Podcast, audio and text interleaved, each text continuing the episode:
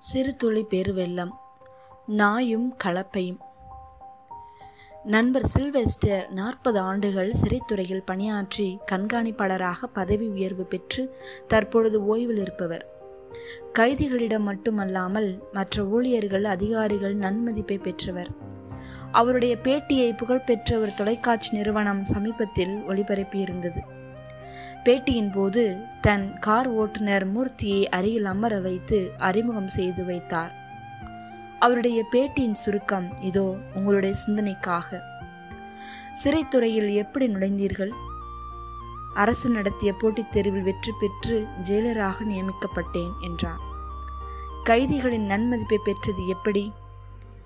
எந்த ஒரு கைதியையும் குற்றவாளியாக கருதாமல் ஒரு நண்பனைப் போல மதித்து மரியாதையுடன் நடத்துவேன் முக்கியமாக அவர் சே அவர் சோர்ந்து போகாமல் நம்பிக்கை இழக்காமல் பார்த்து கொள்வேன் அவருக்குள்ளே தன்னம்பிக்கையை துளிர்க்கச் செய்வேன் என்றாராம். உடன் பயணி பணிபுரிந்த ஊழியர்கள் பற்றி அவர்களை என் உடன் பிறந்தோர் போல பாவித்து அவர்களுடைய இன்பத் துன்பங்களில் பங்கு கொள்வேன். உங்கள் உயர் அதிகாரிகளின் குறித்து அவர்களை என் மூத்த சகோதரராக ஏற்றுக்கொண்டு அவர்கள் கட்டளையிடும் பணிகளை சிறமேற்கொண்டு செய்து முடிப்பேன்.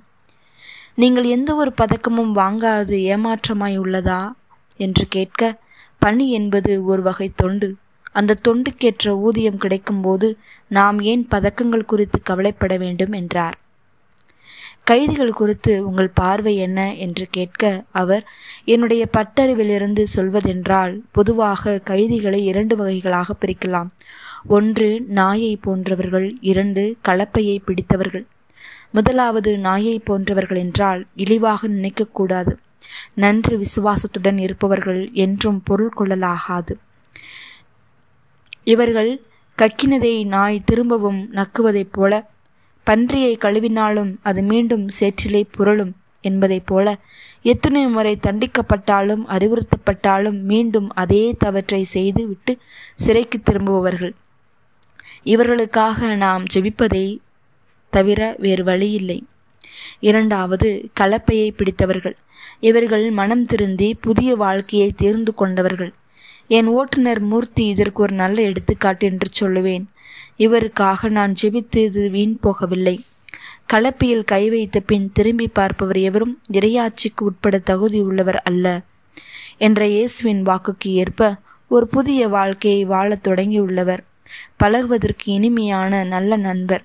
இப்பொழுது தன் மனைவி மக்களுடன் மகிழ்ச்சியாக வாழ்ந்து கொண்டிருப்பவர்.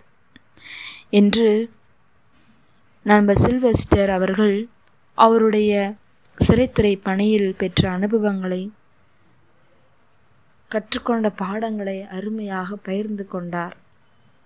நாமும் நம்முடைய வாழ்க்கையை சிந்தித்து பார்ப்போம். நாம் நாயை போன்றவர்களா? அல்லது கலப்பியை பிடித்தவர்களா?